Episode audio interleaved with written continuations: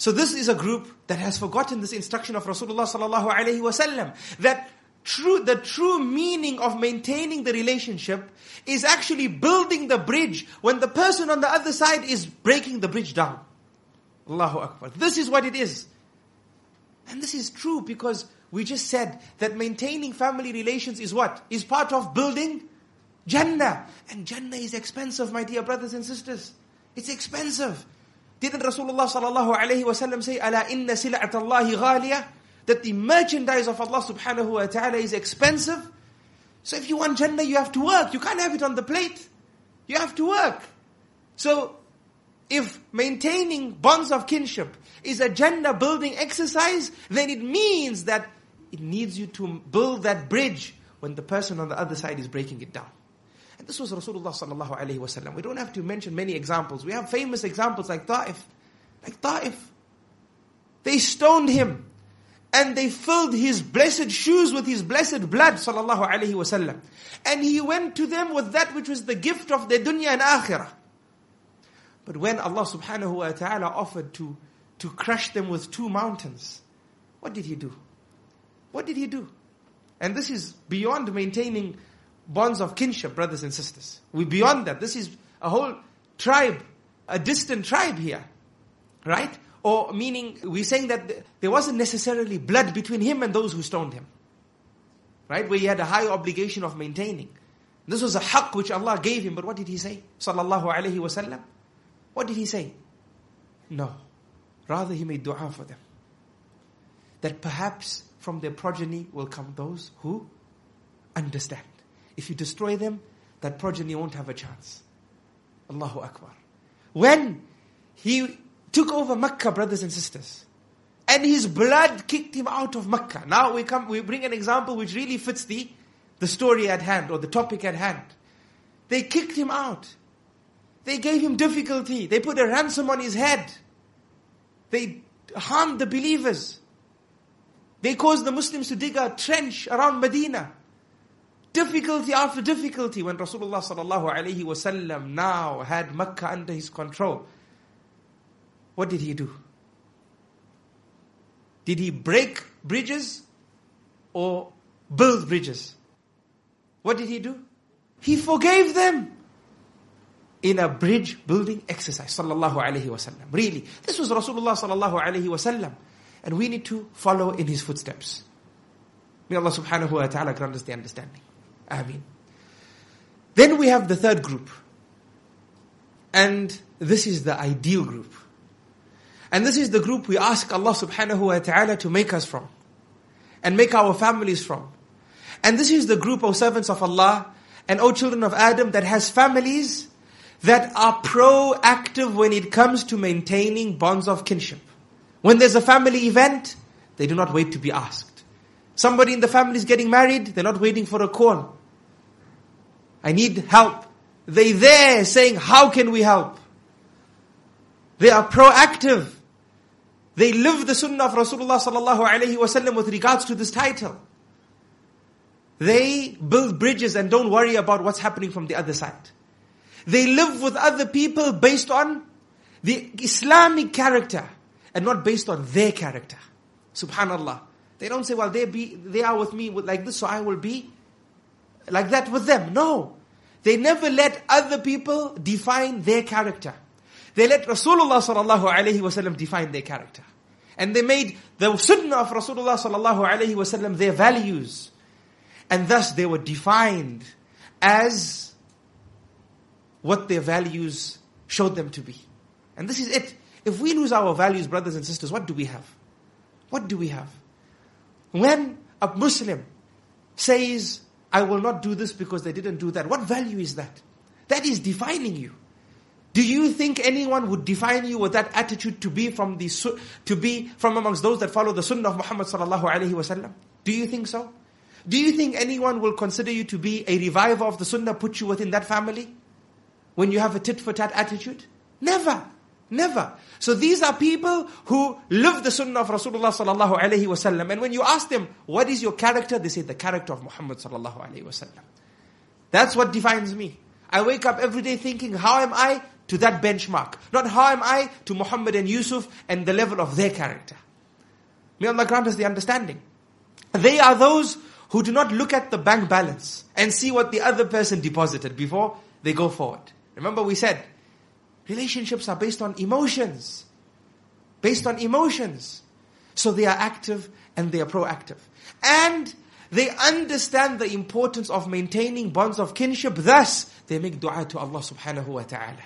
And they ask Allah subhanahu wa ta'ala to assist them in this obligation of maintaining bonds of kinship. And we've heard the hadith. These ahadith don't uh, give us the understanding that this is, uh, you know, it's a sunnah. For those who want to differ between the sunnah and the wajib. Yes, there's a difference, but in terms of responsibility, they share equal responsibility.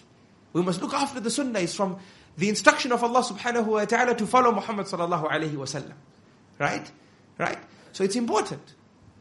So, they don't worry about whether the other party reciprocates. And they make dua to Allah subhanahu wa ta'ala and ask Allah to make them diligent with regards to this obligation because they've looked at the sunnah of Rasulullah sallallahu alayhi wasallam and they've looked at the Quran and they have seen that this is wajib. Maintaining bonds of kinship is wajib. My Jannah depends on it. And if I don't, if I'm not diligent, I could be plunged into the depth of Jahannam. May Allah subhanahu wa ta'ala protect us. May Allah protect us, brothers and sisters. So I hope in this talk, in this series, and what I've shared with you, a light bulb has gone up, has switched on in our head. Has switched on in our head. Insha'Allah. Insha'Allah. Because remember we said we need to be people of substance. Let's not show one thing whilst we something else. Right? The Sharia never praised a hypocrite. The Sharia never praised a hypocrite. Be from amongst those that fit into this third group. Those who remember that Allah subhanahu wa ta'ala said, وَاعْبُدُوا اللَّهِ Worship Allah. وَلَا تُشْرِكُوا بِهِ شَيْئًا And do not associate partners with Him. وَبِالْوَالِدَيْنِ إِحْسَانًا And be good to your parents. وَبِذِي الْقُرْبَى And maintain the bonds of kinship. Imagine, Allah has tied it to Tawheed. Tawheed, the essence behind which, upon which everything in existence stands. The oneness of Allah subhanahu wa ta'ala. Allah says, worship one Allah and do not associate partners with him and be dutiful to your parents and maintain the bonds of kinship. Be those people who remember these ayat, O servants of Allah and O children of Adam. May Allah subhanahu wa ta'ala grant us the understanding. Ameen. I want to share with you a story before I end, a true story. And I've discussed the story in another talk of mine titled Forgiveness.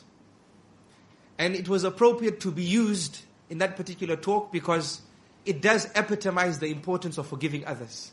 But this story, given the characters in the story, also teaches us and inshallah will inspire us to be better people when it comes to our relatives.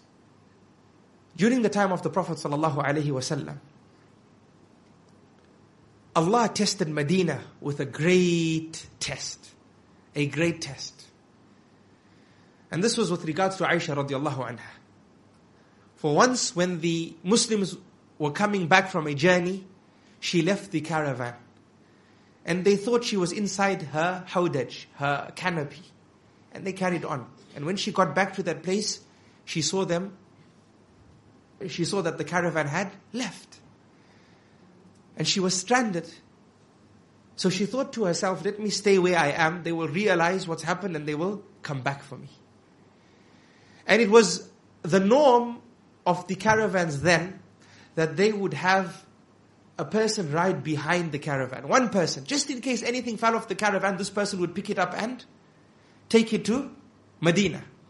Right? And in cricket countries, uh, when I do this talk in cricket countries, I like to say we would call this person a sweeper. A sweeper. Because you know, in, in, cricket, at the boundary, what do we put? We put a sweeper there, isn't it? Yeah, we also know about cricket. And I'm sure you all know Zimbabwe only because of the cricket. Many people say if it wasn't for cricket, we wouldn't even know of this country. So, the sweeper on that day was a Sahabi by the name of Safwan. And as he came towards Medina or on his route, he saw something in his path and he knew that this is something that I need to check it must be something from our caravan. And as he got closer, he recognized that it was Aisha radiallahu anha. And, and he says, I recognized her from before hijab became compulsory. Right? And the scholars use this hadith to say that this is evidence that it's wajib to cover the face during hijab. Right? But that's as a footnote for you all. Because he says, I recognized her from before hijab. Right? Which means she was covered, but there's, there's features, right? When, when, when you know someone before they cover, there's features that allow you to pick up who they are. Right? So he brought her to Medina, radiallahu anha. When he came to Medina, the hypocrites decided to use this as a means of disuniting the ummah. So they, they, they started spreading rumors about her and Safwan, radiallahu anhu. Rumors that our mother, radiallahu anha, it was far beyond her. It was far beyond her. But they spread these rumors. And Allah subhanahu wa ta'ala, through His divine wisdom, made these rumors manifest and become rampant and abundant in Medina to such an extent that it shook Medina. To such an extent that it shook the house of Rasulullah sallallahu alayhi wasallam. And he even stopped going to the house of Aisha radiallahu anha. Because they were waiting for revelation. Allah made this last for a month or longer. This was His wisdom.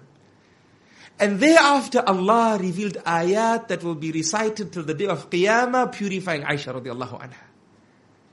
And that's why Allah subhanahu wa ta'ala says, لا تحسبوه شرا لكم بل هو خير لكم.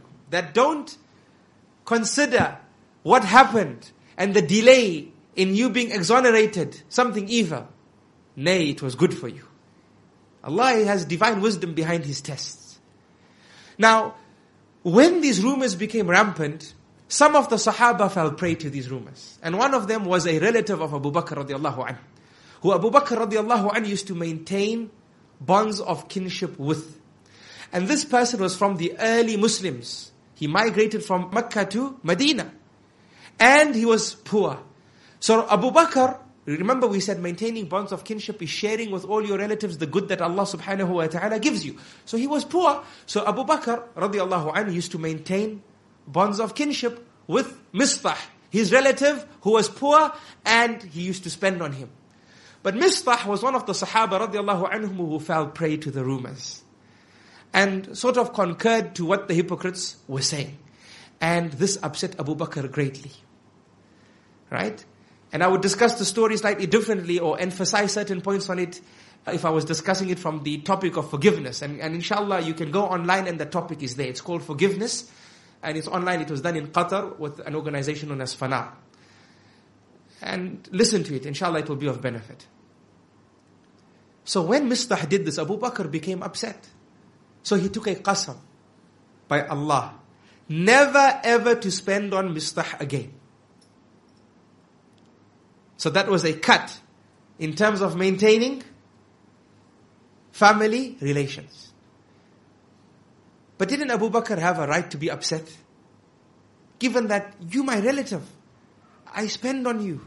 If there was any side you should have taken, it should have been our family's side. Did he not have a right to be upset? And do what he did? Allah subhanahu wa ta'ala revealed ayat that will be also recited to the day of Qiyamah. Subhanahu wa ta'ala revealed, وَلَا يَأْتَلِ أولو الفضل منكم والسعة أن يؤتوا أولي القربى والمساكين والمهاجرين في سبيل الله وليعفوا وليصفحوا. ألا تحبون أن يغفر الله لكم والله غفور رحيم الله أكبر Allah subhanahu wa ta'ala revealed and said, it wasn't for a man of honor and financial standing and material well-being. Meaning who? Abu Bakr. A man who was given glad tidings of Jannah before he passed away. Imagine our situation. Allah tells him, it wasn't a man of honor and financial standing and material well-being to take a qasam never to spend on the poor and never to spend on their relatives and never to spend on those who migrated from Mecca to Medina. This is what Allah subhanahu wa ta'ala revealed about Abu Bakr radiallahu anhu. And Allah subhanahu wa ta'ala commanded him and said, وَلْيَعْفُوا وَلْيَصْفَحُوا Instead, pardon him and forgive him. Did he not have a right to be upset? Allah is commanding him to pardon him and forgive him. And Allah subhanahu wa ta'ala says, أَلَا تُحِبُّونَ أَن يَغْفِرَ اللَّهُ لَكُمْ Allah subhanahu wa ta'ala says, do you not love for Allah to forgive you? Subhanallah. Do you not love for Allah to forgive you? Wallahu ghafurur rahim. And Allah subhanahu wa ta'ala is the most forgiving, the most merciful. Look at these ayat, O servants of Allah. Look at these ayat. When it comes to maintaining bonds of kinship. If you ask me, until when must I maintain? How much must I tolerate? How much must I tolerate? I try and I try. I try and I try. And there's no reciprocation. How much must I do? For how long must I carry on? The answer to that question is do it for as many times as you would love for Allah subhanahu wa ta'ala to forgive you. That is the answer to your question, O servant of Allah and O children of Adam. May Allah subhanahu wa ta'ala grant us the understanding. I end with a hadith where Rasulullah sallallahu alayhi wasallam said, "Man ahabba أن يبسط له في رزقه وينسأ له في أجله فليصل رحمه." That the one who wants barakah in his money, in his wealth, and he wants barakah in his life and his time, then let him maintain family relations. Subhanallah. We normally say in the corporate world that reward is proportionate to, to effort. Proportionate to effort. Right? And in Islam we say we understand the significance of the effort based on the reward that has been placed on that effort. You've all heard today the rewards that has been placed on the effort of maintaining bonds of kinship.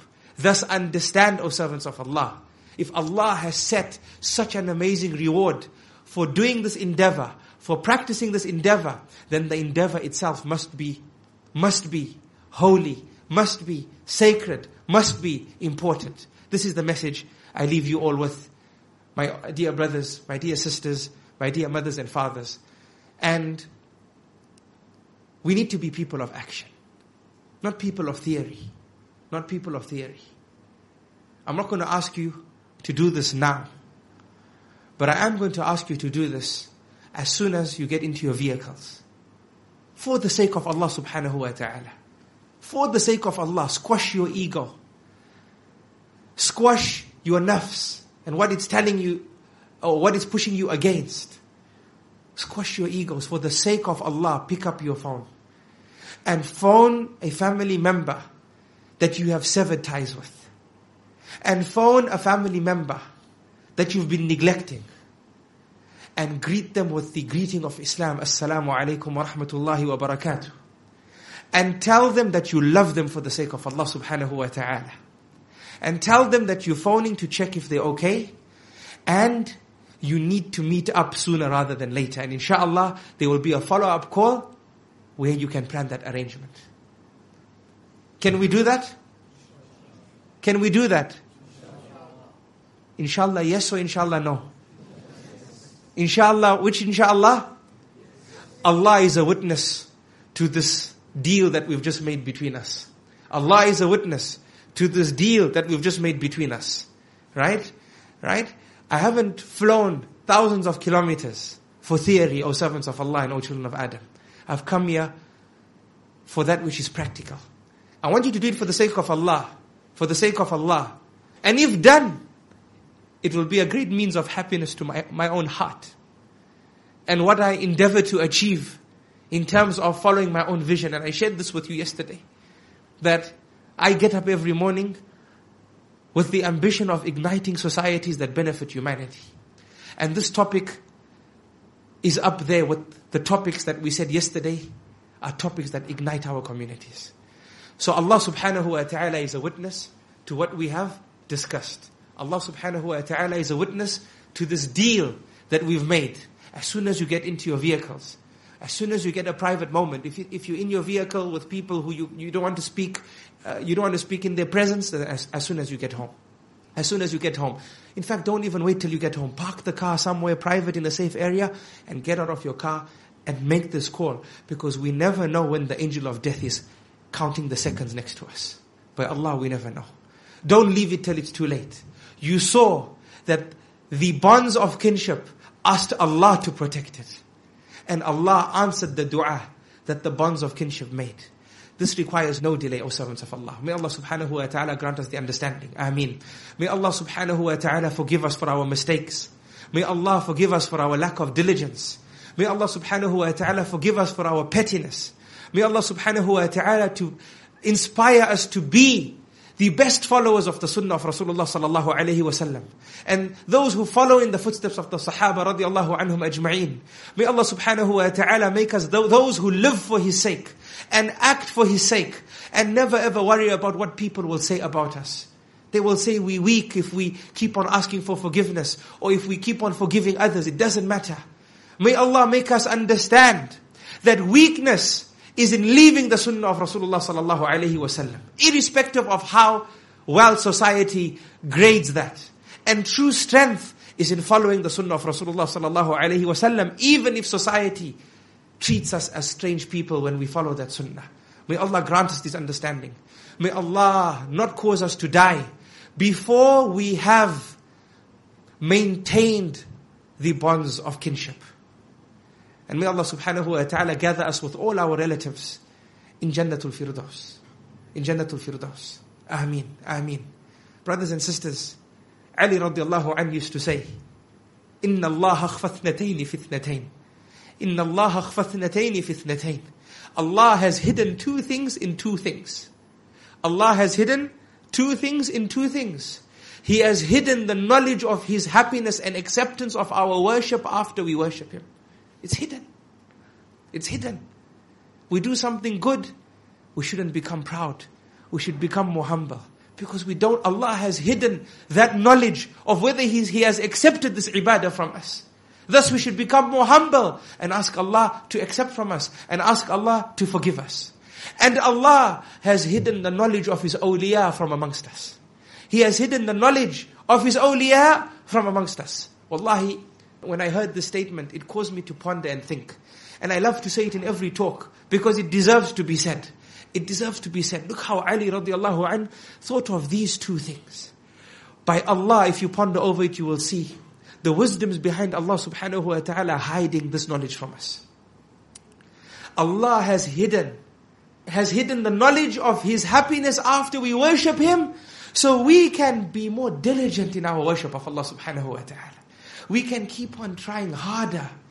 We can keep on trying harder. If we knew that our worship is accepted, we would start worshipping Allah subhanahu wa ta'ala like a budget. Like a budget. We have this many assets and this many liabilities. Allah wants us to keep on striving with regards to the rights of Allah subhanahu wa ta'ala with every moment of our life, with every breath that we breathe. So His divine wisdom dictated that He kept the knowledge of Him being happy over us after we worship Him hidden. So we persevere with the rights of Allah. And then Allah kept the knowledge of His awliya from amongst us hidden. Why?